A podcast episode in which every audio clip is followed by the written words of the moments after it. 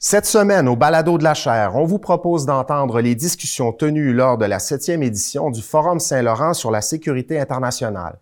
Le forum portait sur le thème « La sécurité dans un monde divisé par la concurrence stratégique ». Comme d'habitude, il a été co-organisé par la chaire Raoul Dandurand en études stratégiques et diplomatiques de l'UQAM, l'École supérieure d'études internationales de l'Université Laval et le CERIUM de l'Université de Montréal. Je vous souhaite une bonne écoute.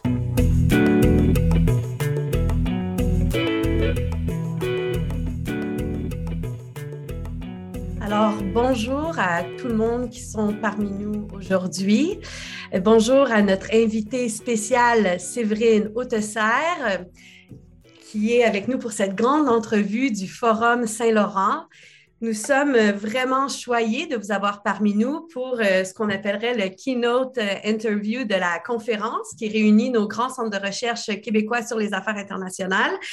Et je vais commencer avec une petite présentation de votre parcours avant de passer à la partie entrevue. Nous avons environ 1h30 ensemble, donc 45 minutes à 60 minutes en entrevue et ensuite 30 minutes pour les questions du public. Donc, pour le public, l'audience avec nous aujourd'hui, si vous aimeriez écrire des questions dans la boîte de dialogue de la plateforme, vous pouvez le faire à tout moment. Cela dit, on va les prendre en considération dans le dernier 30 minutes de la conférence et j'aimerais remercier mon collègue Vincent Boucher qui s'occupe justement de faire la modération de ces questions et de les partager avec nous. Donc, Séverine Autesserre est une autrice, agente de la construction de la paix, chercheure et politiste. Elle est directrice du département de sciences politiques à Barnard College, à l'Université Columbia à New York. Elle est l'autrice de 3 grands ouvrages, The Trouble with Congo, Peaceland and Frontlines of Peace, qui va être le sujet de notre entrevue, entre autres, aujourd'hui. Elle a également publié dans de nombreux médias, que ce soit Foreign Affairs, International Organization, The New York Times, de nombreuses revues scientifiques également. Elle a été elle-même très impliquée dans le monde de la construction de la paix. Elle a une vaste expérience pratique dans ce domaine. Elle a travaillé dans plus de 12 zones de conflit, que ce soit en Colombie, en Somalie, en Israël et dans les territoires palestiniens. Elle a travaillé avec Médecins sans frontières dans des endroits comme l'Afghanistan et le Congo, ainsi que au siège à la maison mère des Nations Unies à New York, aux États-Unis. Sa recherche a vraiment créé un dialogue, un débat, une conversation avec le monde de la pratique dans la construction de la paix, que ce soit les gouvernements nationaux, les Nations Unies ou encore le monde des ONG. Alors, étant donné sa vaste expérience, ses ouvrages absolument fascinants que moi-même j'enseigne dans un de mes cours et le fait que c'est une chercheure francophone, nous sommes vraiment très honorés de vous avoir parmi nous aujourd'hui, Séverine. Merci beaucoup, Laurence. Merci de cette introduction super gentille. Merci aussi de m'avoir invitée. Merci à Vincent, à toute l'équipe du Forum Saint-Laurent d'avoir organisé cette grande entrevue et d'avoir tout organisé logistiquement. Et merci à vous toutes et à vous tous d'être venus nous écouter ce matin. Je dois avouer que Montréal, c'est une de mes villes préférées au monde, donc je suis vraiment contente d'y être de retour, même si c'est virtuel pour le moment, et je suis absolument ravie de vous parler de mon nouveau livre, donc The Frontlines of Peace, qui est maintenant un titre français, titre français temporaire, sur les fronts de la paix. Donc, comme je vous le disais avant qu'on mette les caméras en route et par email aussi, je suis ravie d'en parler en français, j'en parle jamais en français, et c'est d'autant plus important pour moi que je suis en train de finaliser la traduction française du livre, donc pour moi c'est vraiment l'événement qui marque le fait que dans 3 jours j'aurai une traduction française qui sera prête à être lue par des éditeurs et j'espère bientôt une traduction française qui sera publié. Voilà, donc merci mille fois. Merci à vous, puis je sais que notre communauté universitaire sera très, très heureuse de pouvoir acheter votre volume en français, le lire, l'enseigner et puis en débattre.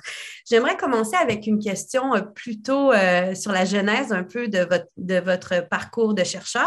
Qu'est-ce qui vous a poussé à écrire Frontlines of Peace? Qu'est-ce qui vous a amené à cette recherche, Séverine? Alors, ce qui m'a amené à cette recherche, en fait, c'est le constat de la violence qui est tellement répandue dans le monde. Vous savez qu'il y a quand même 2 milliards de personnes qui vivent sous la menace quotidienne de la violence. Et on parle de plus de 50 zones de conflit à travers le monde, dans différents pays, tous les continents, etc. Et donc pour moi, je trouve que la construction de la paix, c'est vraiment une tâche cruciale pour tout individu, tout citoyen, mais aussi pour beaucoup d'États, beaucoup d'institutions internationales. Ah bon, évidemment, quand je parle de construction de la paix, j'ai une définition qui est très vaste. Donc, c'est toutes les actions qui aident à promouvoir la paix avant un conflit armé, au cours de ce conflit, après la fin officielle du conflit armé.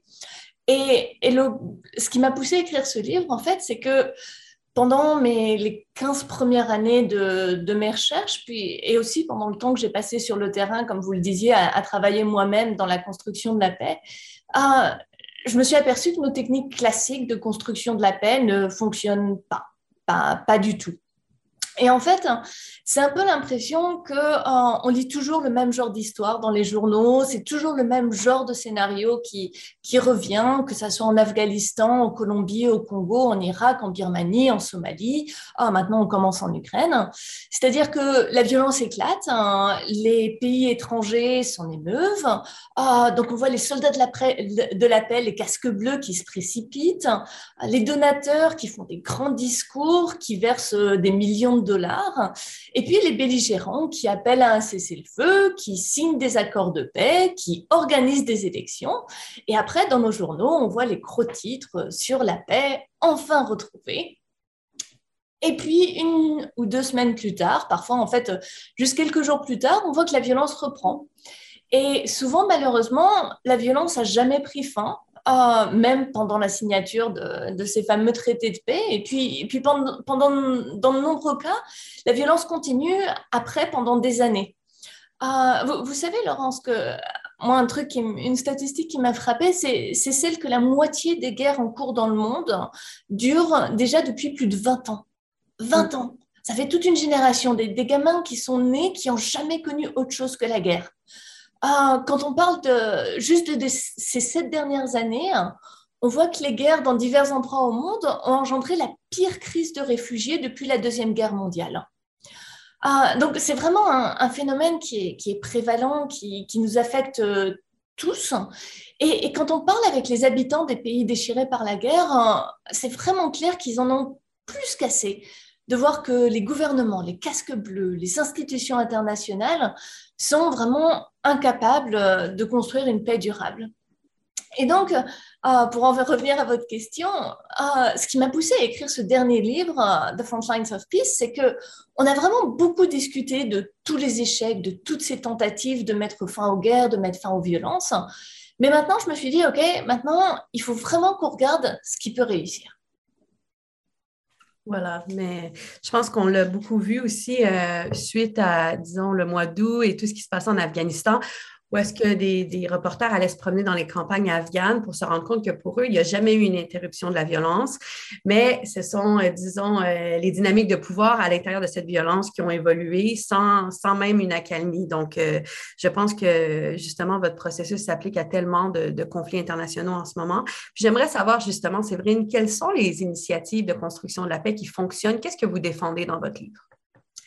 Donc l'argument principal en 2 minutes. Donc l'argument principal, c'est que nos sacro-saintes élections, elles ne construisent pas forcément la paix. La démocratie institutionnelle, ça offre pas toujours le ticket de la réussite, du moins pas à court terme.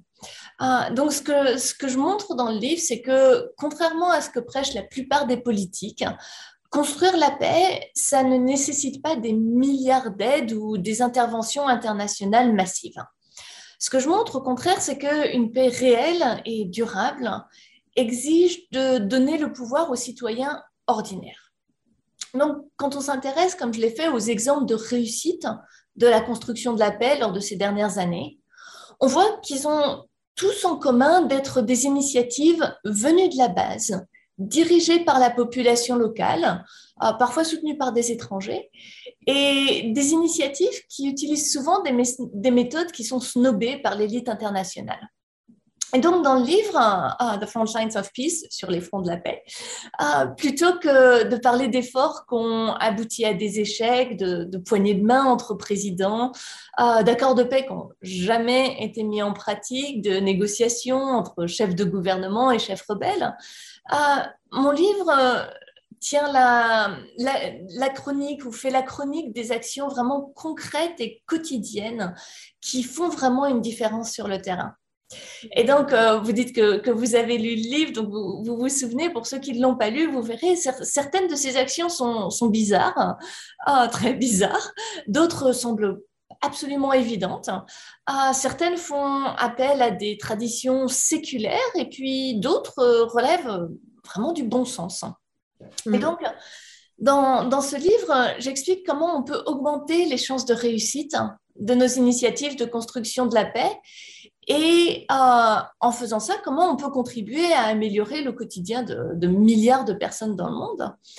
Et mon argument, donc en une phrase, je montre que si on veut mettre fin aux violences issues de la guerre et aussi si on veut résoudre des conflits moins meurtriers, mais tout aussi importants chez nous, que chez nous, ça soit à Montréal, à New York, là où je suis actuellement et là où j'habite, à Paris, à Saint-Georges-de-Montaigu, à Kichanga, faut qu'on change vraiment drastiquement notre regard sur la paix et sur les moyens d'y parvenir. Alors justement, une approche vraiment très riche de votre livre est quelque chose que j'ai remarqué qui vient aussi accrocher les étudiants quand on enseigne ce livre, c'est que vous illustrez votre argument à travers des histoires, à travers l'histoire d'individus ou de communautés. Est-ce que vous pourriez nous parler d'une histoire en particulier qui vient illustrer vos propos? Ah oui, avec plaisir. Ma préférée est assez longue, ça fait 5-6 minutes, je peux... Oui, là, pour vous écouter, il n'y a pas de problème. Super. Et alors, si ça ne vous dérange pas, je vais vous montrer quelques cartes pour pouvoir... Parce que parfois, les gens ne savent pas où placer le Congo sur une carte. Donc, je vais faire un partage d'écran et je vais vous montrer une carte du Congo. Voilà, donc parce que mon histoire donc, se passe au Congo, au milieu d'un des conflits les plus meurtriers depuis la Deuxième Guerre mondiale. Et c'est une histoire qui commence en 2004. En 2004, un petit garçon appelé Lucas a été kidnappé et il a été forcé de travailler pour un groupe armé, pour des rebelles comme ceux que vous voyez là sur ma photo. Et en fait, Lucas était tellement petit à l'époque qu'il ne pouvait même pas tenir un fusil. Alors, ses commandants le mettaient en première ligne et ils l'utilisaient comme bouclier humain. Et Lucas a survécu et après 3 ans, les commandants de la milice l'ont libéré et ils l'ont renvoyé chez sa mère, Justine. Mais Lucas a eu vraiment énormément de mal à réintégrer la vie civile. Il détestait l'école. Il avait souvent faim parce que sa mère avait pas toujours les moyens de le nourrir. Et puis, Lucas croyait encore vraiment dur comme fer à ce que ses commandants lui avaient inculqué, c'est-à-dire que seule la violence lui permettrait de survivre. Et donc, pendant des années, Lucas n'a pas arrêté de fuguer pour rejoindre son ancienne milice. Et en fait, les seuls moments où il se sentait en sécurité, c'était quand il avait une arme entre les mains. À l'époque, il avait 8 ans et c'était la seule vie qu'il connaissait. Et donc, au même moment, aux États-Unis, chez moi, une jeune indo-américaine du nom de Vijaya Thakur travaillait pour des organisations internationales qui s'intéressaient vraiment de très très près au Congo. Et Vijaya se sentait de plus en plus en porte-à-faux avec ses collègues parce que ses collègues utilisaient l'approche traditionnelle de la construction de la paix, qui est une approche venant du haut, axée sur les élites nationales et internationales. Il s'appuyait principalement sur les compétences d'experts qui connaissaient vraiment pas grand-chose au Congo.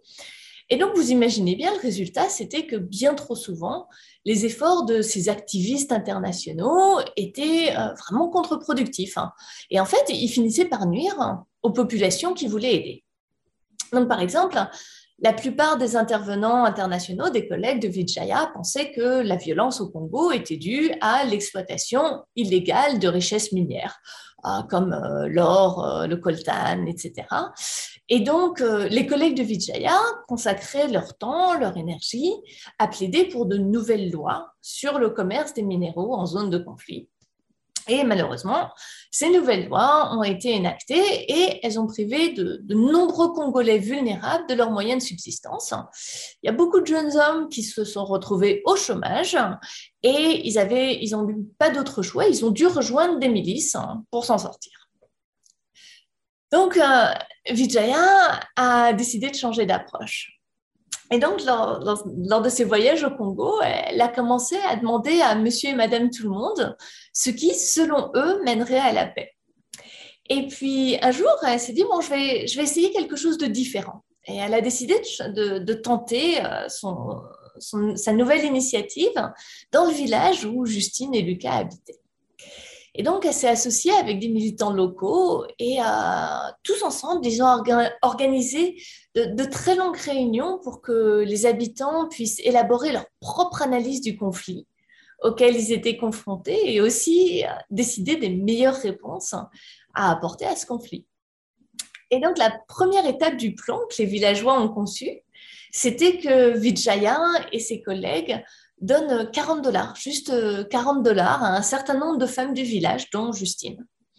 Et ces femmes ont utilisé l'argent pour commencer de petites activités génératrices de revenus. Donc, par exemple, un atelier de couture, une boutique de beignets. Ah, je vais vous montrer d'autres photos si j'arrive à refaire un partage d'écran. Donc là, on était avec les rebelles. Là, c'est Vijaya que vous voyez sur la photo qui est en train de parler avec un habitant ordinaire du village pour essayer de comprendre ce qui se passe chez lui. Et donc ça, que vous voyez sur mes photos, c'est le genre de petites activités génératrices de revenus. Donc, enfin bon, bref, vous voyez très bien ce que c'est. Je pense que ça parle directement. Et donc ils ont lancé ces activités, ces micro-entreprises, et ces micro-entreprises ont super bien marché. Et assez rapidement, donc, les participantes ont eu assez d'argent pour passer à la deuxième étape de leur plan. Donc, ils ont installé des robinets pour l'eau potable, ils ont organisé des formations pour que les enseignants apprennent à réduire les tensions ethniques au lieu de toujours les alimenter. Et puis enfin, ils ont convaincu les autorités locales de leur accorder de meilleurs services, une protection plus fiable. Donc Lucas, maintenant, il mangeait 3 fois par jour, il marchait avec des chaussures sans trous, et puis il admirait des aînés qui n'utilisaient pas la violence pour survivre ou pour s'imposer. Et tout comme Lucas, ce qui est vraiment génial, c'est que les autres habitants du village étaient en bien meilleure santé et ils se sentaient vraiment plus en sécurité. Et bien plus tard, un jour, Vijaya discutait avec Justine et Justine utilisait constamment le mot « succès » pour parler de toute l'initiative, tout le projet qu'avait été mis en place. Et donc Vijaya, elle lui a dit « mais pourquoi ?» Enfin, c'est la première fois qu'elle entendait quelqu'un utiliser le mot « succès ». Et donc elle dit « mais pourquoi c'est une réussite pour toi ?» Et Justine lui a dit « ouais, bah, c'est une réussite parce que Lucas, donc son fils, Lucas venait de fêter ses 13 ans. Et pour la première fois de sa vie, Lucas s'était mis à parler au futur. Et Lucas avait cessé de fuguer constamment pour rejoindre des groupes armés et il faisait des projets pacifiques au sein même de sa communauté. Et comme a dit Justine, elle a dit « mon fils maintenant veut tenir un crayon plutôt qu'un fusil ». Et donc, si vous n'avez jamais vu la couverture de mon livre, vous voyez où l'artiste a trouvé l'inspiration pour dessiner cette couverture. C'est aussi pour ça que j'adore cette histoire, parce que tout le monde, quand il la lit, ça leur parle vraiment. Et quant à Vijaya, ben, elle a décidé de fonder le réseau Resolve Network. Et Resolve a utilisé cette même approche pour aider plus de 8000 personnes au cours de ces 10 dernières années, donc tous étaient des gens qui risquaient d'être recrutés par des groupes armés. Plus de la moitié d'entre eux, c'était d'anciens combattants comme Lucas. Et comme vous le savez, Depuis 10 ans au Congo, les milices n'ont pas arrêté de se former, se séparer, se reformer. La pression pour s'enrôler, se réenrôler est absolument immense. Mais il n'y a pas un seul participant au programme de Resolve qui s'est engagé dans un groupe armé ou qui a repris les armes. Wow. Et pour moi, cette histoire, c'est une histoire que j'adore et c'est pour ça qu'elle ouvre le livre, en fait, ou elle ouvre quasiment le livre, parce que pour moi, c'est une source d'inspiration et c'est aussi une histoire qui est vraiment très, très révélatrice de la façon dont les choses se passent dans le domaine de la construction de la paix, parce qu'on peut voir des différences qui sont très, très marquées entre la façon dont la plupart des intervenants travaillent et la façon dont Vijaya a approché les choses. Parce que Vijaya, vous avez vu, elle a décidé de résoudre les conflits à partir de la base. Elle a décidé d'agir à travers, avec les gens directement concernés, au lieu de se concentrer, comme toujours, sur les élites des capitales. Et puis, surtout, Vijaya n'a pas tenté d'imposer ses convictions, sa vision de la paix, et ça lui a permis d'éviter de faire plus de mal que de bien. Contrairement à tellement d'intervenants internationaux, Vijaya, elle est restée humble, elle est restée respectueuse et elle est restée vraiment attentive à laisser les commandes aux citoyens ordinaires.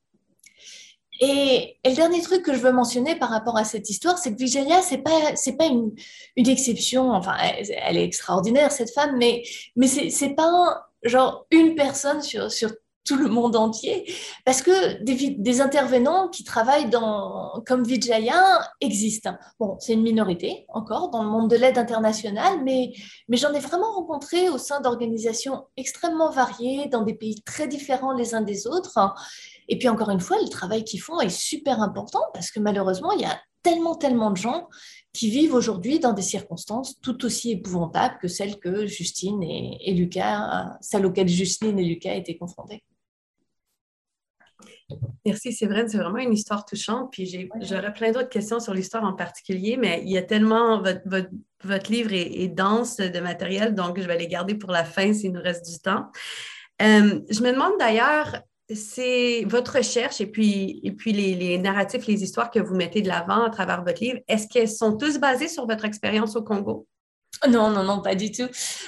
Je me base, comme vous le disiez, j'ai plus de 20 ans d'expérience, en fait, quasiment 25 maintenant, ça ne me rajeunit pas. Donc, j'ai travaillé comme dans 12 zones de conflit à travers le monde. Je crois que j'ai une carte je crois que les cartes, en général, c'est plus parlant plutôt que de vous citer les pays. Voilà, là j'ai une carte, donc vous voyez Colombie, Nicaragua, Irlande, Kosovo, Chypre, Israël et les territoires palestiniens, Somaliland, Soudan du Sud, Afghanistan, Congo, Burundi, Timor oriental. Et puis, donc, j'ai travaillé dans ces 12 pays, parfois en tant que militante, parfois juste en tant que chercheuse. Et donc, j'ai des histoires, j'ai des données de ces 12 pays différents dans le livre. Et puis, j'ai aussi conduit plus de 800 entretiens. Je vais vous montrer des photos, j'aime bien les photos.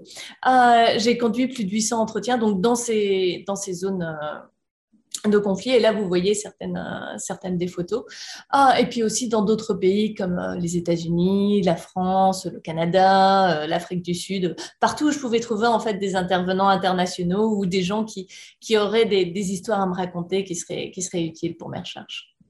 C'est fantastique. Puis est-ce que vous seriez en mesure de nous illustrer un petit peu la diversité de vos propos à travers une autre histoire?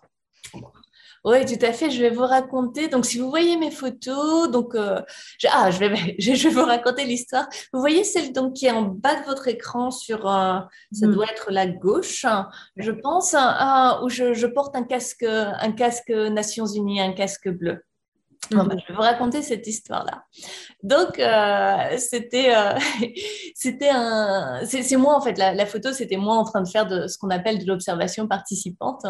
Et c'était un jour où j'étais partie en patrouille avec des casques bleus indiens. Et puis, je me souviens, j'étais super contente de moi ce jour-là. Je me disais, qu'est-ce que je me fonds bien dans le décor. Je suis vraiment une ethnographe hors pair. Vous voyez, j'avais tout l'attirail du casque bleu avec le joli casque, le gilet pare-balles, etc.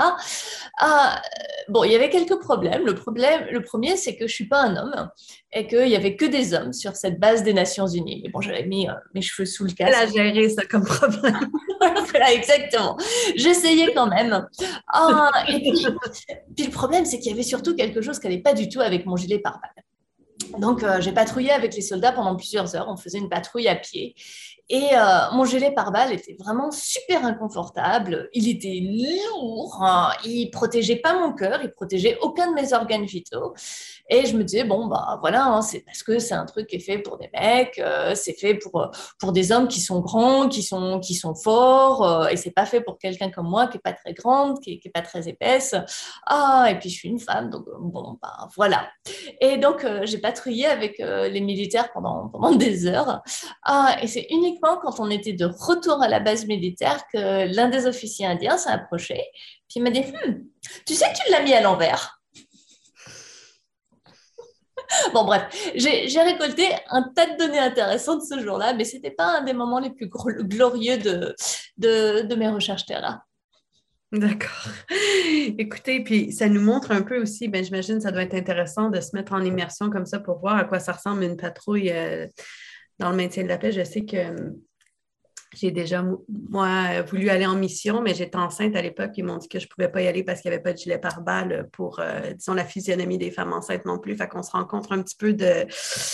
Il y en a peut-être qui existent sur le marché, mais dans ce contexte-là, il n'y en avait pas. Donc, des limitations, justement, pour être même sur le terrain comme femme.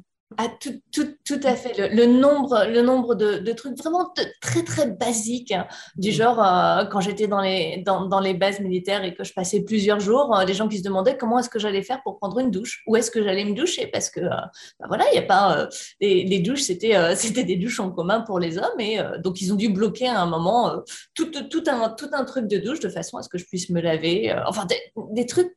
Ouais, auquel on n'y penserait pas, mais et des moments très, très embarrassants aussi, comme le jour où mon mari montait la garde devant les douches et puis après, il a regardé un oiseau et puis il a laissé rentrer les gens. Bref, charmant. Merci Séverine. Vous nous avez vraiment aidé à visualiser votre recherche à travers l'histoire d'individus. Puis je me demande si vous pourriez justement nous parler d'un endroit en particulier ou d'une communauté qui vous a particulièrement marqué dans vos recherches, qui vous a aidé à développer vos arguments. Oui. Ah, tout à fait. Donc, je vais vous raconter l'histoire d'Idjwi. Et j'adore Idjwi parce que Idjwi, c'est une île de paix au Congo.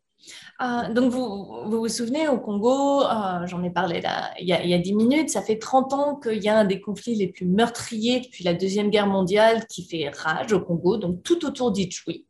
Et il y a une des missions de maintien de la paix qui est la plus grande et la plus chère au monde, celle avec laquelle je patrouillais dans l'histoire que je viens de vous raconter. Et en dépit de la présence de cette mission de maintien de la paix, il y a plusieurs millions de personnes qui sont mortes à cause du conflit. Il y a des centaines de personnes qui continuent à mourir chaque jour, encore aujourd'hui.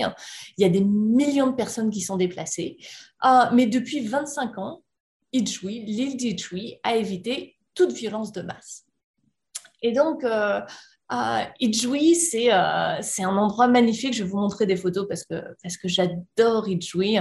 Donc voilà, Idjwi, donc Congo, comme ça vous pouvez remettre sur la carte. Ça, c'est une photo de la mission de maintien de la paix, donc qui n'a pas été particulièrement efficace.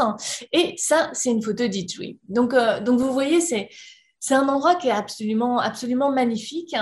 Mais pour moi, ce qui rend l'île encore plus fascinante, c'est que l'île contient toutes les conditions qui ont mené à la violence et à vraiment une violence de masse dans d'autres endroits du Congo.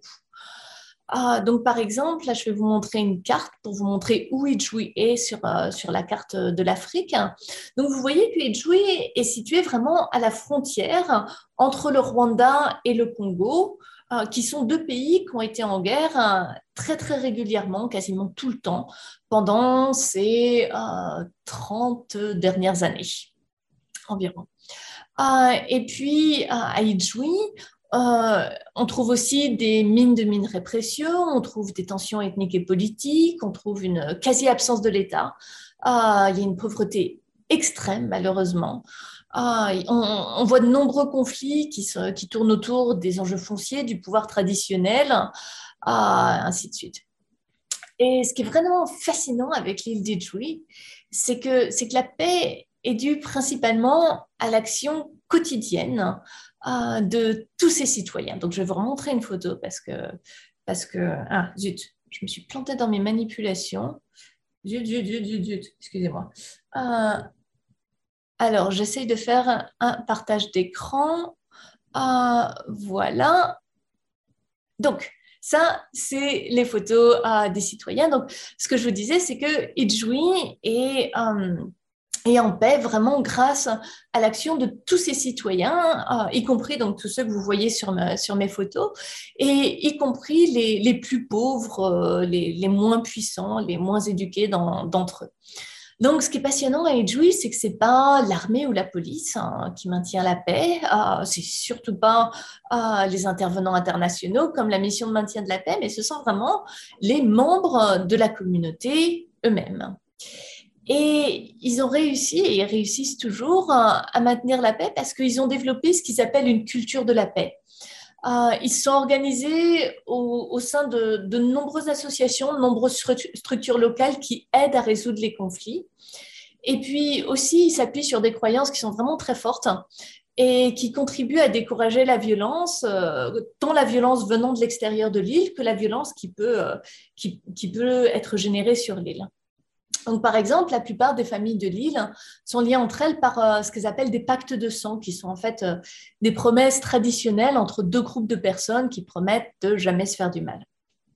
Et j'adore l'histoire d'Idjwi parce que l'histoire d'Idjwi, ça nous montre que les ressources des communautés locales, elles peuvent leur permettre de construire la paix de façon beaucoup plus efficace que les accords entre les élites ou les interventions externes dont on a l'habitude.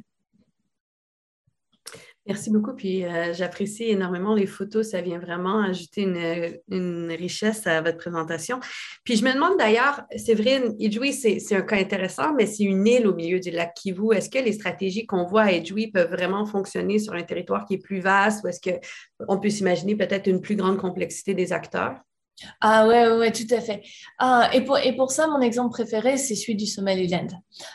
Vous demandiez, est-ce que ça peut être sur un endroit plus vaste? Le Somaliland, c'est vraiment une poche de paix qui s'étend sur un territoire de 137 000 km², quelque chose comme ça. La Somalie, 137 600, je crois. Donc, vraiment, j'ai aucune idée, vous parlez en miles au Canada, hein? Non, kilomètres. Ah, super, donc 137 000 km², donc on est vraiment en train de parler d'une superficie, d'un territoire qui est comparable à la superficie de pays comme la Grèce, le Nicaragua, la Corée du Nord, la Syrie. C'est un pays qui est beaucoup plus grand, le Somaliland, que Haïti, que Israël et les territoires palestiniens. Puis quand on regarde la population, c'est pas un désert, hein. Le Somaliland compte 4 millions d'habitants, donc ça en fait un pays qui est plus peuplé que la Bosnie, l'Uruguay, la Moldavie, la Géorgie. Vous voulez que je vais vous montrer une carte, hein, parce que j'ai encore fait la même mauvaise manip, il faut que j'arrête de faire ça. Donc j'essaye de vous montrer une carte pour vous montrer où est le Somaliland, parce que j'imagine qu'il n'y a pas beaucoup de gens qui connaissent. Voilà. Normalement, vous voyez ma carte là? Oui, c'est bon. Donc, Somaliland, comme ça, vous voyez qui est sur la corne de l'Afrique et qui est au nord de la Somalie. Et puis, je pourrais en parler pendant des heures. Donc, si vous voulez, je peux vous raconter un peu plus sur le Somaliland.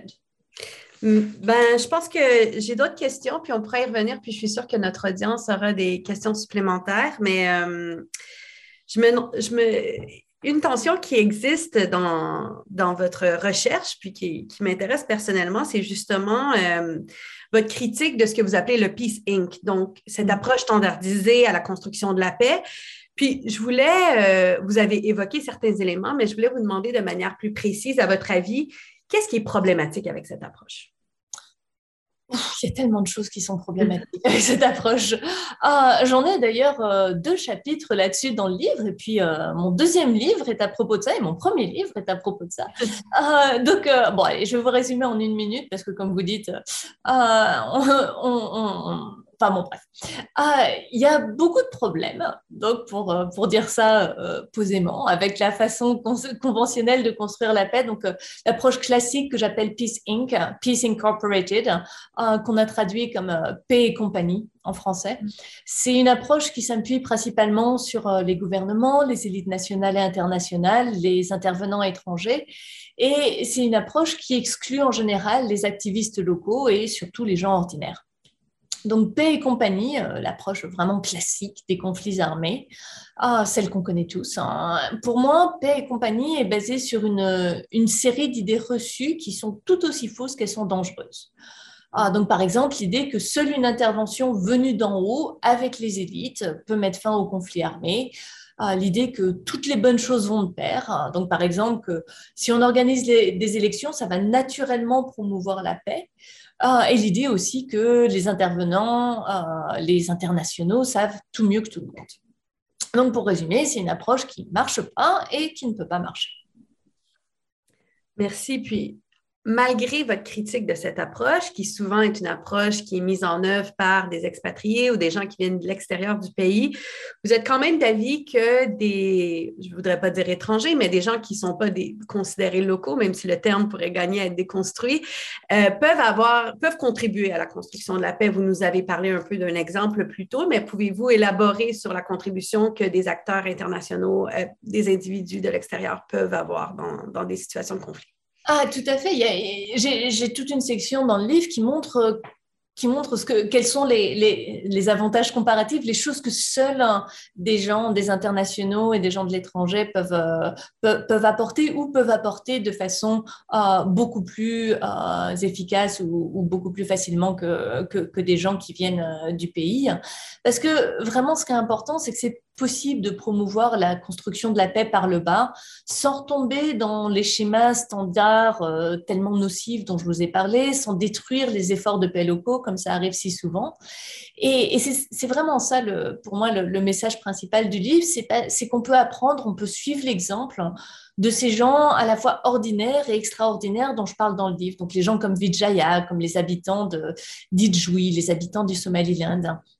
Et pour en revenir aux intervenants, donc au cours de mes recherches, comme je vous le disais, je crois avant, j'ai vraiment rencontré beaucoup d'intervenants qui utilisent des approches originales, des approches non conventionnelles, et ce sont vraiment des gens qui viennent de tous les horizons, de tous les pays du monde, qui travaillent pour des organisations qui sont très différentes les unes des autres, mais ce sont des gens qui ont un impact vraiment positif à la fois sur le terrain et dans les capitales. Et donc, c'est pour ça, c'est grâce à eux et c'est en étudiant ce qu'ils ont fait et comment ils arrivent à avoir un impact positif que j'en suis arrivée à la conclusion que oui, on peut avoir un apport positif en tant qu'étranger, en tant que personne qui n'est pas de la communauté. On a vraiment des choses à apporter et il y a énormément de choses qu'on peut mieux faire et qu'on peut faire différemment.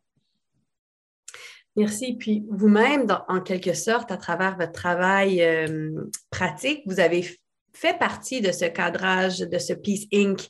Alors, vous avez été perçue comme une expatriée qui vient faire la paix. Pouvez-vous nous parler un petit peu de cette expérience? Ah ouais, je peux vous en parler, surtout que je n'étais vraiment pas un modèle à suivre à l'époque. Je vais vous raconter comment ma propre carrière dans l'aide internationale a commencé, parce que pour moi, ça illustre vraiment bien les problèmes de Peace Inc., de paix et compagnie. Donc, à 23 ans, je venais tout juste de finir mes études de master et donc j'ai obtenu mon premier vrai emploi en tant qu'assistante chef de mission pour Médecins du Monde au Kosovo. Et on peut voir que quand je suis arrivée au Kosovo, je parlais pas un mot des langues locales, l'albanais et le serbo-croate. J'avais quasiment aucune connaissance de l'histoire, de la culture, de la politique du Kosovo. J'ai commencé à lire mon premier livre sur les Balkans dans l'avion qui m'amenait là-bas, mais je venais de Paris, donc le vol était quand même très court, c'était 2 ou 3 heures. J'ai jamais fini le livre. Mais j'ai été embauchée pour ce poste parce que je parlais bien anglais. J'avais 2 diplômes de maîtrise d'université très prestigieuses. J'avais une formation solide en analyse politique. J'avais fait des années d'études en analyse politique et j'avais même une certaine expérience sur le terrain dans des zones d'après-guerre et des pays en développement. Et donc, bon, sur le moment, j'étais super fière de bosser pour Médecins du Monde. Maintenant, je dois avouer que quand je repense à cette période de ma vie, j'ai vraiment honte. Et j'ai honte surtout quand je pense à mon assistant de l'époque, à mon assistant kosovar qui s'appelait Nerim. Parce que mon travail pour Médecins du Monde, c'était d'analyser la situation politique et sécuritaire du Kosovo et d'écrire des rapports pour mes superviseurs. Mais moi, je n'avais pas l'expertise qu'il fallait pour ça. C'était Nerim qui avait l'expertise qu'il fallait pour ça. Nerim, lui, il avait déjà passé plus de 20 ans à faire de l'analyse politique. C'est quand même mieux que moi qui avait quelques années d'études. Il avait aussi une connaissance approfondie de l'histoire, de la société, de la culture des Balkans. Il avait vécu toute sa vie au Kosovo. Il était aussi beaucoup plus âgé, beaucoup plus expérimenté que moi, mais c'était moi l'étrangère, et donc c'était moi la patronne. Et il faut savoir qu'à l'époque, j'avais jamais dirigé quelqu'un de ma vie. Enfin, j'avais 23 ans, quoi. Donc, j'avais aucune idée de la façon dont je devais m'y prendre avec Nerim. Et au final, j'ai trouvé un moyen de l'occuper. Je lui ai demandé de compiler, de traduire, de résumer des coupures de la presse locale. Et je le revois encore, parce que tous les matins, je lui avais demandé, il affichait religieusement son travail sur nos tableaux d'affichage. Je voulais que mon équipe puisse en profiter. Et ben, en fait, aucun de mes collègues ne le lisait jamais. Et moi-même, il m'imprimait les papiers tous les jours. Et puis, la plupart du temps, je n'avais même pas le temps de les lire. Et donc, quand on y repense, c'était un gâchis monumental de temps, d'énergie, de talent. Et j'ai réalisé par la suite que ce n'était pas un coup de chance pour moi, un coup de malchance pour Nerim, mais plutôt c'était, et puis c'est toujours une situation typique pour les organisations d'aide internationale. Parce que la plupart des intervenants internationaux pensent que les habitants des zones en conflit n'ont pas les capacités, ils n'ont pas les connaissances nécessaires pour construire la paix chez eux. Et puis que pour beaucoup, ils sont incompétents, ils sont corrompus, ils sont violents, sinon leur pays ne serait pas en guerre. Et par contre, les intervenants internationaux pensent qu'eux-mêmes possèdent les compétences, le savoir-faire qui sont nécessaires pour éliminer la violence. Quand on parle avec la plupart des intervenants, on voit qu'à leurs yeux, ce qu'il faut pour être vraiment un bon artisan de la paix, c'est des diplômes, c'est une expérience professionnelle dans des domaines de connaissances qui sont bien précis. Par exemple, il faut une spécialisation sur les droits de l'homme, sur le genre, sur l'organisation d'élections. Si possible, il faut avoir travaillé dans plusieurs zones de conflit dans le monde. Et puis, bon, il y a des exceptions, mais en général, le savoir des experts pays est très, très nettement moins valorisé. Et le savoir des populations locales est souvent vraiment trivialisé. Et le résultat, c'est que dans pratiquement toutes les organisations internationales d'aide, de construction de la paix, les étrangers occupent des postes de direction, les autochtones occupent des postes subalternes, et les étrangers parlent souvent pas là où les langues locales, et ils ont très très rarement une connaissance approfondie des sociétés, des cultures, des institutions locales, tout comme moi au Kosovo. Et donc parfois, et en fait souvent, les conséquences peuvent être désastreuses. On voit qu'il y a des efforts internationaux qui étaient super bien intentionnés, mais qui ont vraiment abouti à une augmentation de la violence, comme dans des pays comme l'Afghanistan et le Congo. Merci beaucoup, Séverine, d'une part d'avoir partagé cette histoire pleine d'humilité, mais aussi vous faites preuve d'une grande réflexivité comme chercheur, c'est-à-dire, je pense qu'on bénéficie vraiment de la transparence que vous avez par rapport à vos expériences. Puis merci aussi d'être avec nous malgré cette migraine. Je pense qu'on est doublement plein de gratitude. C'est pas évident. J'espère qu'elle va passer. Donc, si vous êtes d'accord, j'aurais une autre question. Allez-y. Un des éléments qui, moi, m'a marqué dans votre livre, vous y avez fait allusion rapidement, c'est justement cette tendance de la communauté internationale de faire ce que vous caractérisez comme de la fétichisation des élections. Donc, une obsession du processus électoral, mais un processus électoral qui est plutôt mécanique. Donc, à votre avis, quels sont les risques de précipiter la tenue d'élections alors que un conflit semble tirer à sa fin? Les risques sont énormes, Laurence. C'est des risques vraiment de reprise de la violence, de reprise de la guerre. Donc, et quand je dis ça, c'est vrai que la plupart de mes amis ou de mes étudiants qui lisent le livre, ils sont comme vous, c'est un élément qui leur marque, qui les marque, et ils me demandent toujours, hein, mais moi je pensais que les élections, ça allait promouvoir la paix, ça promouvait la démocratie. Ah, j'en dis oui pour la démocratie, tout à fait, mais par rapport à la paix, en fait, le truc, c'est que la relation est beaucoup plus compliquée que ce qu'on pense quand on ne fait pas d'études de sciences politiques basées là-dessus. Et donc, ce qui est vrai, c'est que les pays démocratiques sont en moyenne beaucoup plus pacifiques que les pays autoritaires. Donc ça, il y a beaucoup de recherches à ce sujet. C'est vraiment une trouvaille, comment on dit, finding. Bon, c'est bien établi par de nombreux chercheurs. On sait que les démocraties matures, bien établies, se sont jamais militairement affrontées les unes aux autres. On sait que les démocraties aussi, en général, connaissent peu de guerres civiles parce qu'elles ont mis en place des institutions qui leur permettent de répondre pacifiquement aux revendications des citoyens. Et donc, on se dit, étant donné qu'on sait ça, c'est logique de promouvoir la démocratie comme un moyen de construire la paix. Jusque-là, tout va bien.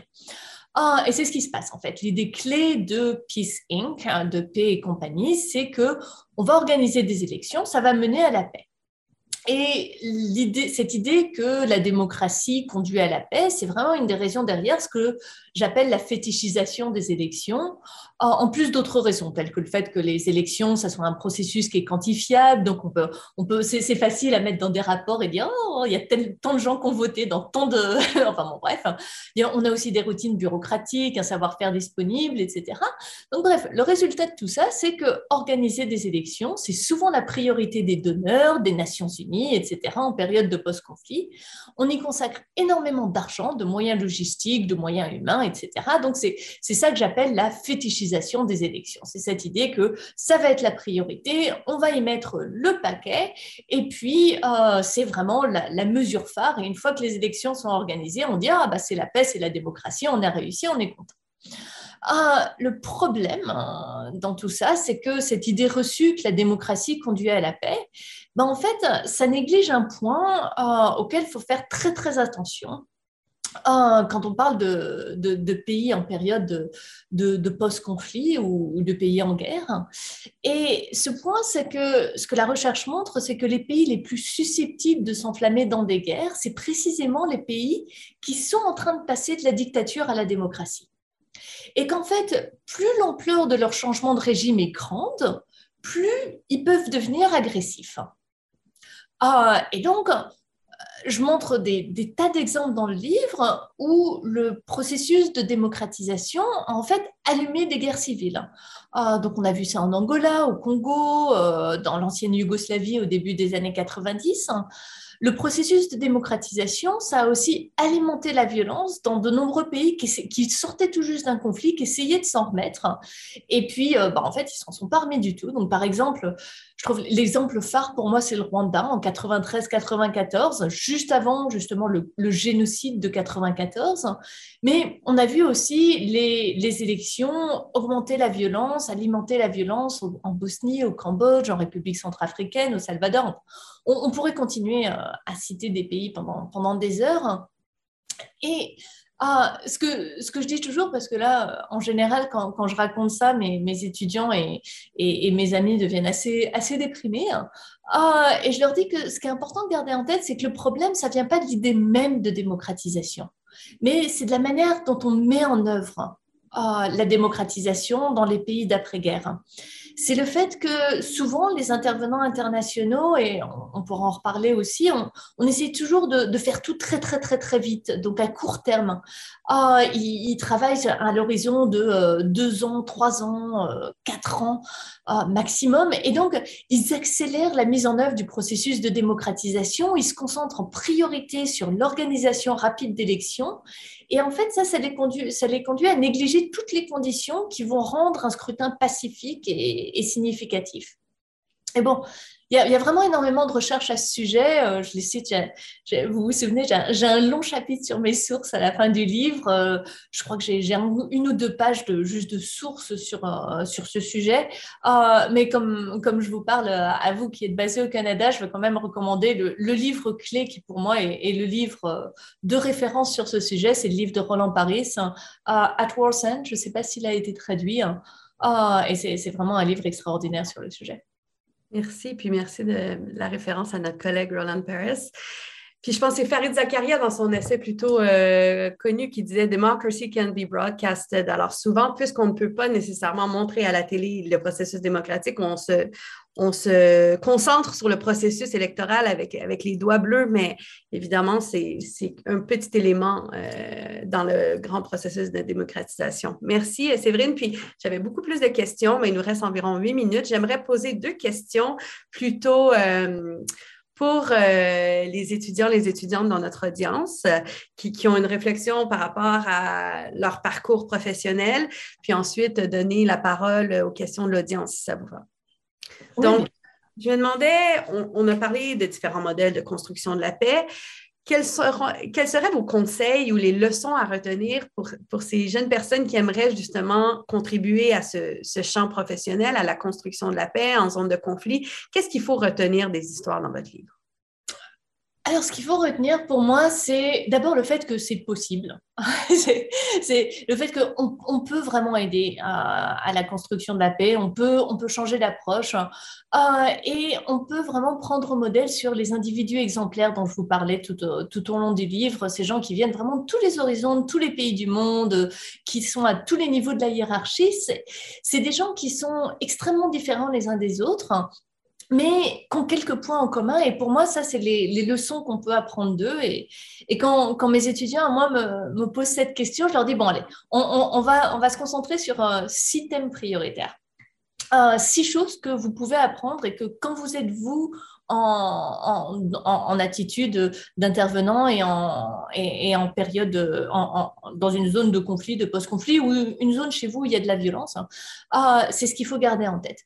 Donc, les leçons, ces individus exemplaires, c'est d'abord, ils ne pensent pas que parce qu'ils sont internationaux, ils savent tout mieux, qu'ils ont les bonnes théories, les bonnes compétences, l'expertise adéquate, qu'ils apportent la solution idéale aux problèmes des gens. Au contraire, c'est mes intervenants modèles, ils respectent les habitants, ils les écoutent, ils font preuve vraiment d'une très grande ouverture d'esprit. Ils savent que leur définition de la paix, de la démocratie, du développement, c'est pas la seule valable, c'est pas nécessairement non plus la meilleure. Et ils savent aussi que les habitants des pays en conflit n'ont pas nécessairement les mêmes priorités qu'eux. La deuxième chose qui est importante pour les étudiants, c'est que mes intervenants modèles, ils connaissent très bien les contextes locaux. Ils parlent une ou plusieurs des langues locales, ils ont développé des réseaux sociaux très étendus au sein des communautés locales.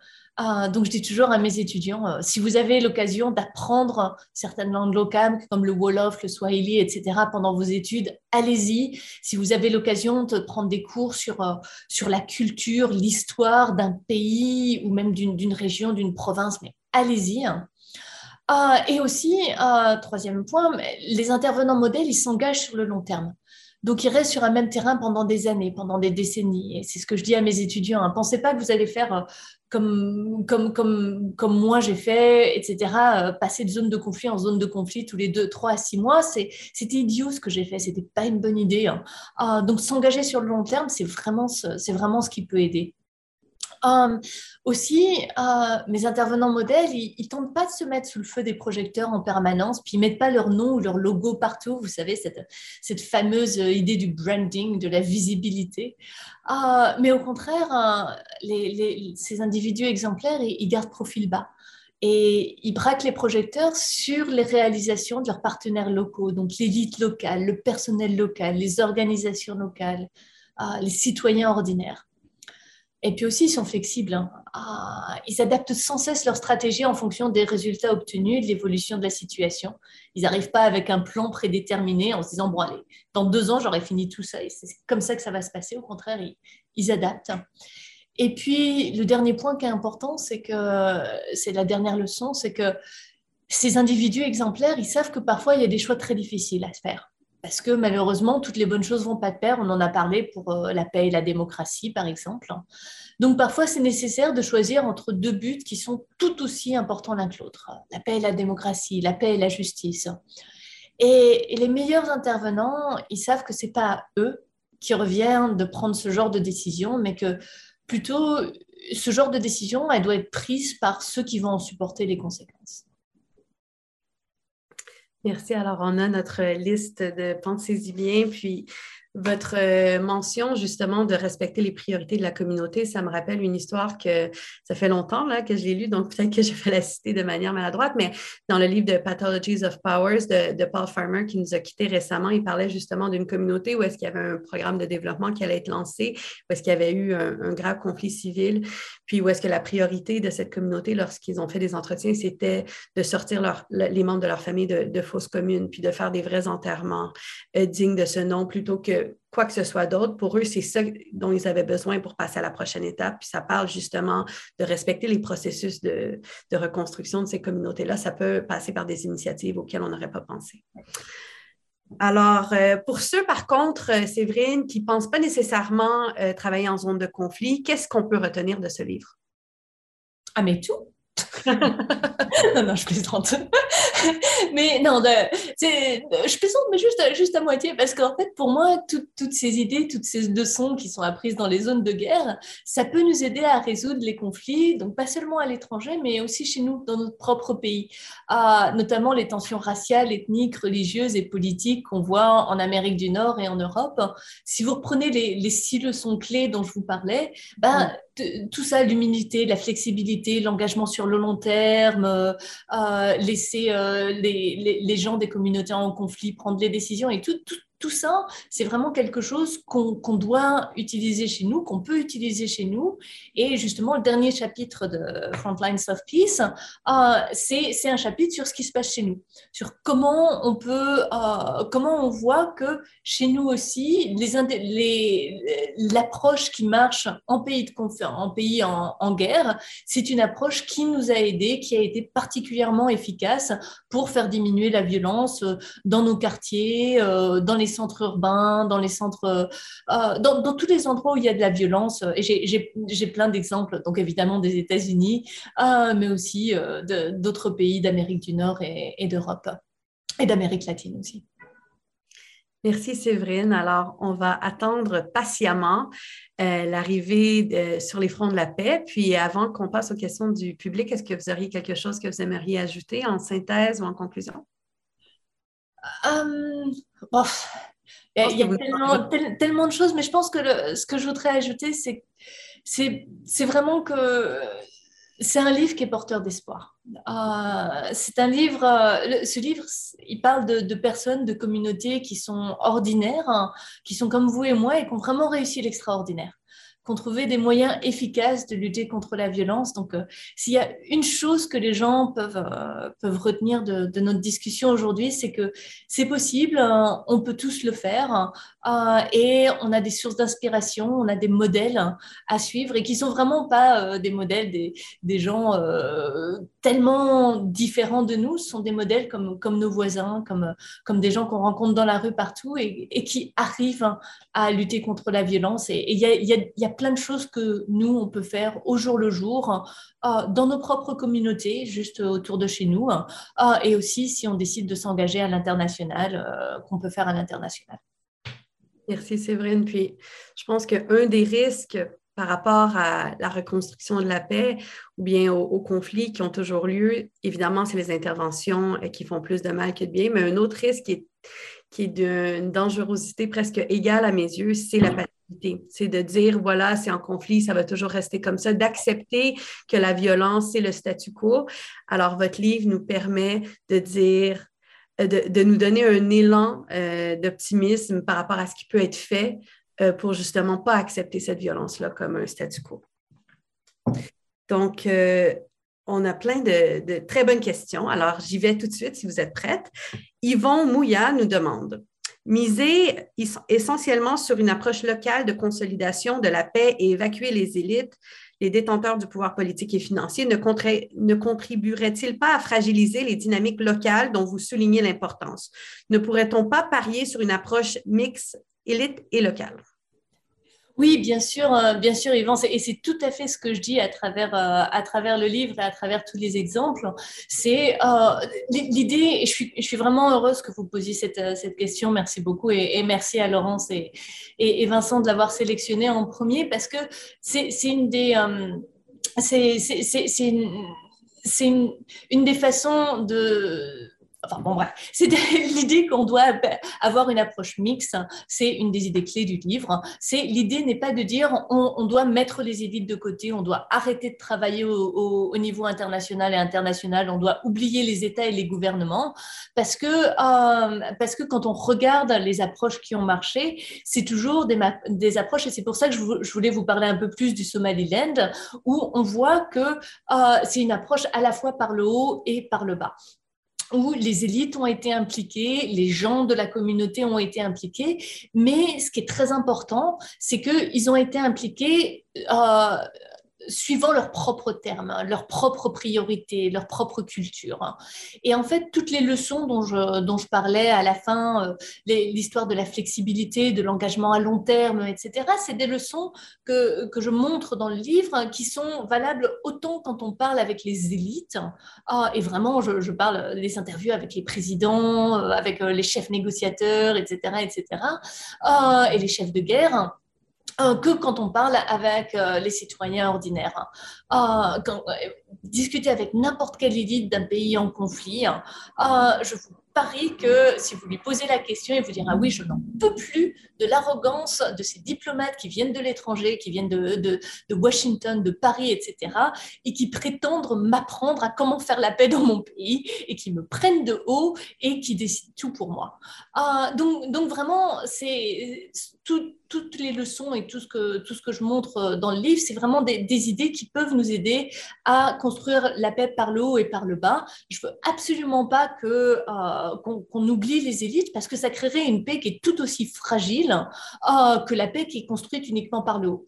Ce que j'essaie de montrer vraiment quand j'insiste sur les histoires de réussite par le bas, c'est parce que souvent on les connaît pas, ces histoires. Autant on y pense à travailler par le haut, on a des idées, on sait comment faire. Autant la construction de la paix par le bas, on connaît mal les idées de réussite, on sait mal comment s'y prendre, et on sait mal comment faire en sorte que les initiatives du haut et du bas se renforcent. Et donc, ce que je dis, c'est que si on a juste des initiatives avec les élites venant par le haut, ça va rater, tout comme si on a juste des initiatives venant par le bas, ça va rater aussi. Il faut les deux, et il faut cette approche donc qui est plus simple, plus flexible, plus long terme, etc. Merci Séverine. Puis Jean-Frédéric Légaré-Tremblay, qui est fellow et notre expert en communication au CERIUM, avait justement une question par rapport au Somaliland. Il demande: j'aimerais bien en savoir plus sur le Somaliland, sur les principaux facteurs de son succès en matière de paix et de sécurité, sachant qu'en tant qu'État de facto, le Somaliland ne jouait pas des principaux attributs régaliens de l'État. Super. Et est-ce que je peux vous montrer encore des cartes et des photos alors, puisque j'ai eu la question que j'attendais. Merci, j'adore parler du Somaliland. Donc, le Somaliland, donc vous vous souvenez, c'est cet endroit qui est sur la corne de l'Afrique et qui a... Et pour moi, ce qui est fascinant avec le Somaliland, c'est qu'il y a une différence qui est vraiment fascinante entre, donc d'un côté, vous voyez la Somalie sur ma carte, qui est un État extrêmement violent. C'est un État en fait qui est au haut de beaucoup de catégories particulièrement peu enviables. C'est le second État le plus corrompu au monde, le second État le plus failli au monde. Enfin, j'ai toute une liste dans le livre. Quand on voit la violence en Somalie, on voit qu'il y a de la violence tous les jours, il y a des attentats régulièrement, toutes les semaines. Encore la semaine dernière, il y a 30 ou 40 personnes qui sont mortes dans un attentat. Enfin, c'est une catastrophe.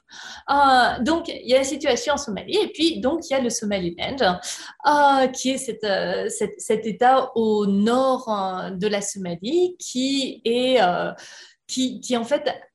depuis 20 ans, 25 ans quasi, a eu très peu de violence.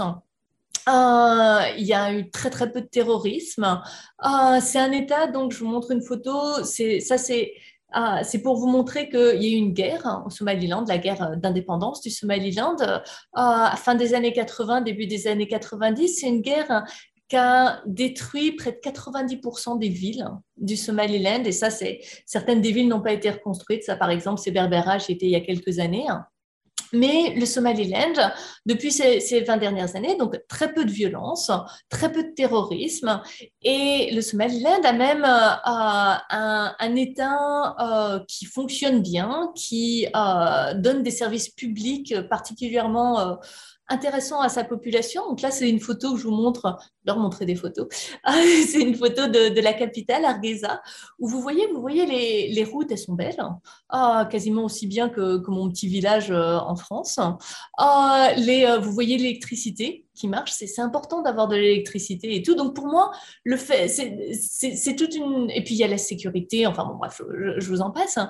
Mais le Somaliland a un État qui fonctionne et elle a même une démocratie qui fonctionne plutôt bien.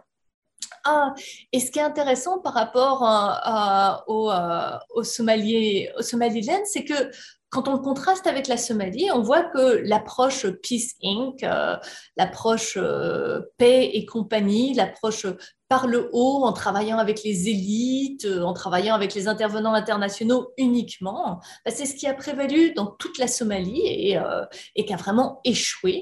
Alors qu'au Somaliland, encore, c'est vraiment le cas que j'ai trouvé de construction de la paix par le bas, par les habitants à long terme, suivant leur propre désir, leurs propres priorités, leur propre... Voilà, c'est un des exemples clés de la construction de la paix par le bas, et c'est pour ça que je pense que cet État quasi indépendant, ils sont pas indépendants officiellement, c'est toute une histoire, hein. Mais cet État vraiment mérite d'être reconnu beaucoup plus, et on mérite d'en parler beaucoup plus que ce qu'on fait actuellement, parce que ils ont encore une fois réussi à construire la paix par le bas, en s'appuyant sur leur culture locale, leur interprétation de la loi de l'islam, et à maintenir la paix pendant 20 ans sur un territoire, encore une fois, plus grand que la Syrie, plus peuplé que l'Uruguay, plus peuplé que la Bosnie.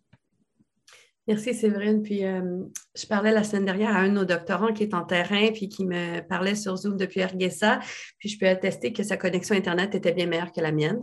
Donc, je suis un peu surprise, mais en effet, je pense que c'est un mouvement de reconnaissance politique qui peut passer parfois par la bonne gouvernance, qui est une technique plutôt inusitée. Oui, tout à fait. Bon, alors on a une autre question de Liv Serba, qui est une étudiante dans mes cours. Donc, bonjour à Liv. Est-ce que vous avez reçu des critiques de votre livre sur les arguments que vous apportez? Si oui, lesquels et comment y répondiez-vous? Évidemment, on se concentre sur les critiques constructives comme Liv nous le précise. Ah, bah oui, évidemment que j'ai reçu des critiques, étant donné qu'on est universitaire, donc ils appellent ça. Ouais, voilà, exactement, c'est notre bread and butter, c'est ce qu'on fait tout le temps. Donc oui, j'ai reçu des critiques. Alors maintenant, en fait, le truc, c'est que les critiques... je vais vous parler du processus d'écriture du livre, parce que, en fait, comme beaucoup d'universités... Bon, OK. Je reviens en arrière. J'ai énormément de chance, j'ai écrit ce livre quand j'ai plus de pression de publication, parce que j'ai déjà atteint toutes mes promotions, etc., que je peux avoir dans l'université, donc j'ai plus rien à prouver, donc j'ai pu prendre mon temps pour écrire ce livre. Et donc, en fait, la première version du livre, je crois, était prête il y a 3-4 ans, et ce que j'ai fait, c'est qu'après, je l'ai présenté dans énormément de conférences, je l'ai circulé à beaucoup de collègues, à beaucoup d'intervenants internationaux, à beaucoup d'étudiants. J'ai eu énormément de retours sur ce livre. Et donc, j'ai reçu énormément de critiques sur les livres, autant sur les points clés de l'argument que sur des mini-trucs. Donc, les erreurs factuelles, bon, voilà, je les ai corrigées, c'était facile. Les erreurs de forme ou de présentation, par exemple le fait que c'était pas assez engageant, il n'y avait pas assez d'histoire, etc. Je les ai aussi beaucoup traitées dans le livre. Et les erreurs sur l'argument, j'ai essayé au maximum de les adresser et de les corriger au mieux que je pouvais. Donc, au début, par exemple, l'une des critiques que j'avais souvent, c'était « Mais Séverine, la première question qui m'a été posée, « Mais Séverine, on ne peut pas juste travailler avec les communautés, est-ce que… » etc. Pour moi, c'était reclarifier le livre parce que ce n'était peut-être pas suffisamment clair dans le tout premier jet, mais vraiment de dire « Je ne dis absolument pas qu'il faut arrêter de travailler avec les élites et tout. Ce que je dis, c'est qu'il faut trouver un terrain d'entente. Il faut rajouter du travail avec les populations locales. Tout comme une des critiques, c'était de me dire, Séverine, tu es beaucoup trop négative quand tu parles des intervenants internationaux. Tu ne penses pas à toutes les contributions qu'ils apportent. Et donc, je me suis dit, oui, effectivement. Donc, j'ai complètement réécrit le livre en mettant mieux en lumière les contributions des internationaux. Et j'ai toute une section juste au cas où c'est pas assez clair, une des dernières sections du livre, c'est bon, alors je vais vous dire par A plus B exactement. J'ai reçu aussi pas mal de critiques sur mais Séverine, c'est pas vrai, tout ce que tu dis, c'est pas vrai, quoi, c'est pas vrai.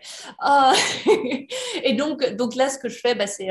Donc j'ai, effectivement, je raconte les histoires, mais aussi j'ai un chapitre... j'ai énormément de recherches d'autres gens qui montrent que si vous ne voulez pas me croire moi, vous pouvez les croire eux. Donc, j'ai une bibliographie qui est quand même très, très longue. Je m'appuie sur beaucoup de recherches externes, etc. On m'a dit, c'est pas quantifié ton truc, il y a juste des histoires. Donc, beaucoup de statistiques, enfin beaucoup. Je fais attention à ne pas en mettre trop non plus. Mais voilà, j'ai des chiffres, etc.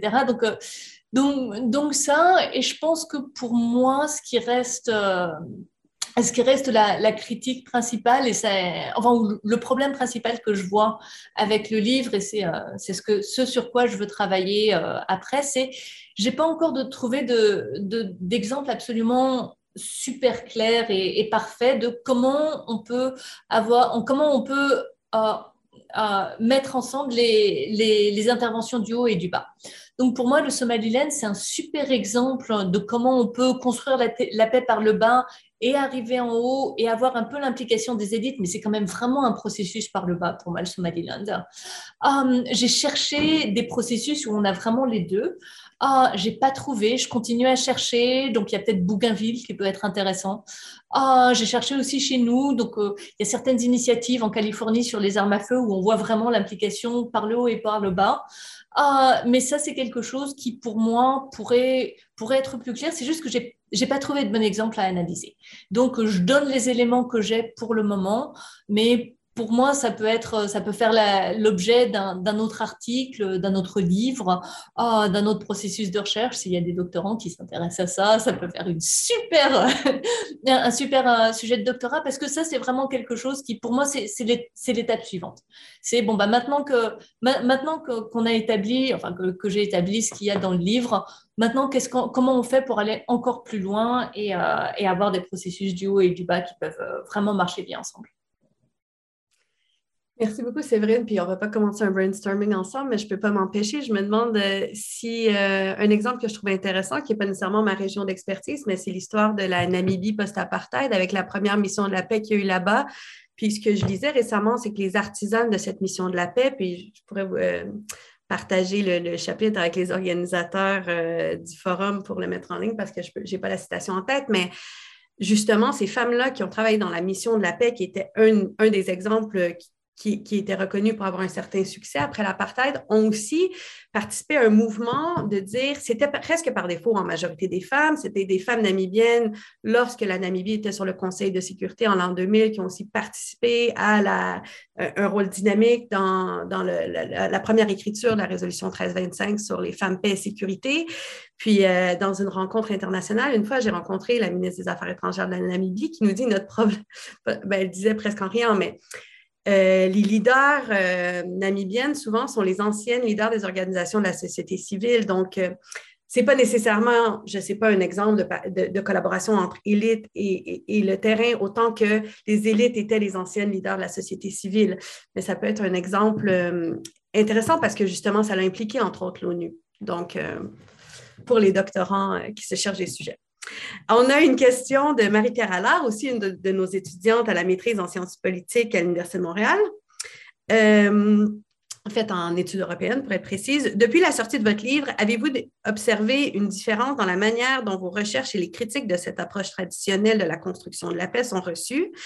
Plus précisément, comment est-ce que ça a été perçu par les organisations internationales pour faire le lien avec la question de Liv avant et par exemple, par aussi l'Union africaine. Je ne sais pas si vous avez eu des retours de l'Union africaine qui étaient d'intérêt tout particulier pour Marie-Pierre. Alors, pas de retour de l'Union africaine, pas que je sache. Enfin, j'ai des copains qui travaillent à l'Union africaine et qui ont lu le livre, mais je dirais pas que ce qu'ils m'ont dit, je crois que c'était vraiment leur ressenti personnel plutôt que le ressenti de leur organisation. Et donc, en général, sur la perception par les organisations internationales, c'est assez intéressant parce que il y a trois sortes de réactions, je trouve. Il y en a une, c'est des gens qui m'ont contacté pour me dire j'adore ton bouquin, c'est génial, c'est exactement ce que je passe mon temps à dire tout haut, tout bas à mes amis, à ma famille, à mes collègues, à mes chefs, etc. Je suis tout à fait d'accord avec les problèmes, avec ton analyse des problèmes. Je suis aussi tout à fait d'accord avec ton analyse des solutions. Et voilà, je vais utiliser ton bouquin, ça va m'aider à faire le advocacy, à faire changer les choses à travers dans mon organisation. Et tu sais quoi, Séverine, viens. Et puis ils m'invitent, ils m'ont invité à présenter mon travail. Donc j'ai présenté le bouquin comme ça, ce genre de briefing. J'en ai fait dans des tas d'organisations internationales, d'agences des Nations Unies. J'ai même été en parler au Conseil de sécurité. J'étais super fière. Et puis aussi dans des organisations non gouvernementales, différents forums, etc. Donc ça c'est une partie des réactions. C'est les gens qui sont tout à fait d'accord et qui l'utilisent et qui they take it, they run with it. Donc ils le prennent et puis ils l'utilisent. Et c'est ce que je voulais, quoi. C'est le livre leur sert. De l'autre côté, il y a les gens qui me détestent et qui détestent le livre. Donc, il paraît... Ça j'ai eu de la chance pour le moment. J'ai reçu quelques emails me disant mais comment oses-tu des gens du genre mais c'est dangereux d'avoir des gens comme toi qui... Enfin, bon, bref, le hate mail. Des trucs vraiment, vraiment pas sympas. Mais en général, les gens qui détestent le livre et qui me détestent moi, ils me contactent pas directement, ils me le disent pas en face. Parce que alors, est plus sympa, hein. Je n'ai pas besoin qu'on m'insulte, mais je sais que j'ai des étudiants et des amis qui m'ont dit que dans certains forums des Nations Unies, dans certains endroits, ils prononcent mon nom et puis tout d'un coup, les gens deviennent tout rouges, s'explosent, ils sont tout en colère, tout juste, ils se mettent pas à fumer. Et vraiment, c'est oui, de toute façon, cette dame-là, elle fait juste, elle essaie juste de détruire les Nations Unies. Elle veut, enfin, vraiment, les gens sont vraiment sur la défensive et comprennent pas que la démarche que j'ai ou n'admettent pas que la démarche que j'ai, c'est ben voilà, vous faites des choses bien, mais on peut faire encore mieux. Donc, on va essayer de voir comment améliorer les problèmes. C'est vraiment des gens qui rejettent tout en bloc, autant le livre que moi, et donc qui trouvent que tout est mauvais, et donc qui organisent des colloques et des trucs comme ça pour détruire le livre. Non, sérieusement, ils n'ont rien d'autre à faire. Et puis la réaction que je trouve qui est super intéressante, hein, et qui, moi, je ne sais pas trop comment la gérer quand je l'ai en direct, quand je présente le travail à des ONG ou à des agences des Nations Unies, parce que c'est quand même très répandu, hein. C'est les gens qui me disent « Ah, mais Séverine, tu as tout à fait raison, mais qu'est-ce que tu décris bien l'autre ?» C'est-à-dire que, par exemple, les diplomates vont me dire « Ah, Séverine, tu décris les agences des Nations Unies, mais alors c'est parfaitement bien. » Ou « Tu décris les casques bleus, c'est exactement ça. » Heureusement que nous, on est les exceptions et on est les modèles que tu mentionnes.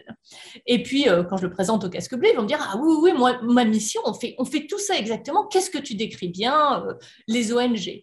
Les ONG vont me dire « Ah, qu'est-ce que tu décris bien les diplomates ?» etc. Donc, ils voient tous, vous connaissez ce truc, ils voient tous la paille dans l'œil de l'autre, non, la poutre, non, ils voient tous la paille dans l'œil de l'autre et pas la poutre qui est dans leur œil à eux. Donc c'est cette idée de dire, nous on fait tout bien, mais tu décris les problèmes des autres et les autres il faut qu'ils changent. Et j'ai pas encore trouvé une bonne façon de dire, j'apprécie beaucoup que vous engagiez avec mon argument, mais c'est pas uniquement les autres qui font des choses pas super, hein, et qui peuvent améliorer leur approche, c'est aussi au sein de votre organisation. Et d'ailleurs, telle histoire et tel exemple, ça vient de votre organisation et ce n'est pas un exemple positif. Et je ne sais pas comment dire ça diplomatiquement sans braquer les gens. Des fois, sous ces réactions virulentes peuvent se cacher le fait qu'il y a un petit peu de... Il y a une réalité que vous êtes venu justement mettre en lumière. Donc, merci Séverine. Puis pour la référence, tout à l'heure, c'était le livre « Women at the UN and the UN » qui est sorti en 2022. Chez Routledge, édité par Rebecca Adami et Dan Plech, le chapitre de Cornelia Weiss sur les femmes qui ont écrit la résolution 1325. Et je crois que Vincent pourra le mettre aussi dans le chat.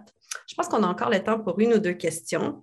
Donc, on a une question de Mehdi Ouertani qui demande « En vue d'une paix durable, comment les processus de médiation et de dialogue peuvent-ils s'améliorer? »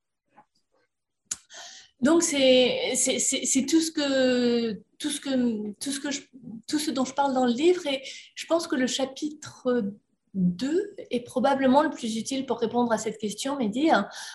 Donc, le chapitre 2, c'est un chapitre, une étude de cas, en fait, sur le LPI, l'Institut Vie et Paix, Life and Peace Institute, au Congo, qui est un institut de résolution des conflits par la base. J'analyse leur travail au Congo en montrant tout ce qu'ils ont tenté, les échecs, comment ils ont surmonté les échecs, les leçons qu'ils ont apprises et comment ils ont réussi à organiser des processus de médiation qui, au début, dans les années 2000, début des années 2000, ça plantait complètement. C'était encore une fois, ils arrivaient à avoir des petits accords de paix puis qui se cassaient la figure le lendemain. Et ils ont réussi après, au fur et à mesure, à comprendre comment faire pour avoir des processus de médiation qui marchent, qui promeuvent la paix. Et donc on retombe un peu sur les leçons dont je parlais avec Laurence un petit peu avant. Donc, certaines des leçons, et il faudrait que je relise le chapitre pour vous les donner toutes, mais les leçons, par exemple, c'est que les processus de médiation, ça prend déjà énormément de temps. Pour préparer les processus de médiation, il y a des petits processus de prémédiation, mais on parle d'années pour préparer les processus. Les processus doivent être très flexibles parce que c'est pas un processus linéaire, ça va toujours aller de bas en haut, et donc il faut toujours s'adapter. Il faut s'adapter à l'évolution de la situation, il faut s'adapter aux demandes des participants. Faut évidemment, et encore une fois, c'est le genre de truc qui me semble tellement évident et qui sont tellement évidents à n'importe qui, si vous en parlez dans la rue, hein, il faut inclure tous les gens qui sont les parties en conflit. Hein. Donc, ça vous semble évident. Maintenant, je regarde le dernier processus de paix qu'on a en cours sur le Congo. Ils ont quand même réussi à exclure deux des principaux groupes rebelles qu'on a actuellement sur l'Est du Congo. Les ADF et les M23 ne font pas partie des processus de négociation. Comment est-ce qu'on peut négocier la paix sans inclure les gens qui sont ceux qui utilisent la violence. Même chose quand on parle du terrorisme et cette idée on ne négocie pas avec les terroristes, bah, donc c'est pas la peine de négocier, parce que si c'est pour négocier avec des gens qui sont d'accord avec vous, ça ne sert pas à grand chose. Donc bref, pardon, je m'emporte un peu. Donc ça c'est inclure tous les gens, comme le dit un de mes intervieweurs, inclure pas uniquement les pompiers, mais aussi les pyromanes dans les processus de négociation. Le fait que les négociations doivent toujours se continuer après. La paix, en fait, c'est quelque chose qui se construit au jour le jour. Donc, il faut mettre en place des processus pour pérenniser les négociations, et si on peut avoir des processus, des choses concrètes, très très concrètes, ça aide, comme par exemple des marchés, de la coopération qui a vraiment un résultat concret. Ah oui, et aussi pour en revenir à la toute première question qu'on m'a posée, le fait que même si on parle de processus de négociation dans une province donnée ou dans un village donné, il faut toujours inclure les élites, que ce soit les élites nationales ou les élites étrangères, les gens qui ont un impact sur ce conflit, qui parfois tirent les ficelles ou parfois sont juste des potentielles victimes ou des potentiels pyromanes du conflit. Bon, bref.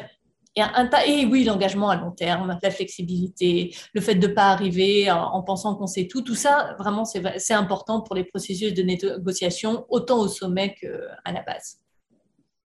Merci Séverine, on avait tellement d'excellentes questions qu'on a reçues par notre audience. Je pense que c'est un témoignage justement de l'intérêt de tous ceux qui se sont joints à nous aujourd'hui pour votre recherche, pour votre livre. Et puis, je remercie ceux qui ont posé les questions et je suis désolée de ne pas avoir pu toutes les poser, mais lisez le livre. Je crois que ça vous répondra à certaines de vos questions. Puis, on vous invitera, Séverine, pour une célébration de la publication en français à Montréal, j'espère, en personne. Parce que vraiment, vous avez été très généreuse avec nous par vos propos, votre temps, par votre sincérité aussi, puis par la transparence par rapport à vos réflexions et votre approche. Alors, j'aimerais au nom du Forum Saint-Laurent vous dire un grand merci. Merci, merci mille fois à vous, merci à tous ceux qui sont restés avec nous, merci pour les questions et merci de m'avoir invitée. C'est vraiment une super façon de fêter le fait que j'ai quasiment fini la traduction en français, et puis maintenant croisez les doigts pour moi, pour qu'on trouve un éditeur et que le bouquin soit imprimé rapidement en français, diffusé rapidement en français, et qu'on puisse avoir cette célébration à Montréal, parce que ça, ce serait vraiment génial. J'ai pas de doute que vous trouverez un éditeur rapidement. Et puis, je vous souhaite une belle fin de journée. Merci, Séverine. Merci beaucoup à tous. Bonne journée. Je vous remercie d'avoir écouté le balado de la chaire. Restez à l'affût de nos activités en consultant notre site Internet au www.dandurand.uqam.ca. Je vous invite également à consulter nos médias sociaux sur Facebook, Twitter, Instagram, LinkedIn. Toute l'information est là. Surveillez nos prochaines activités. Merci, à bientôt.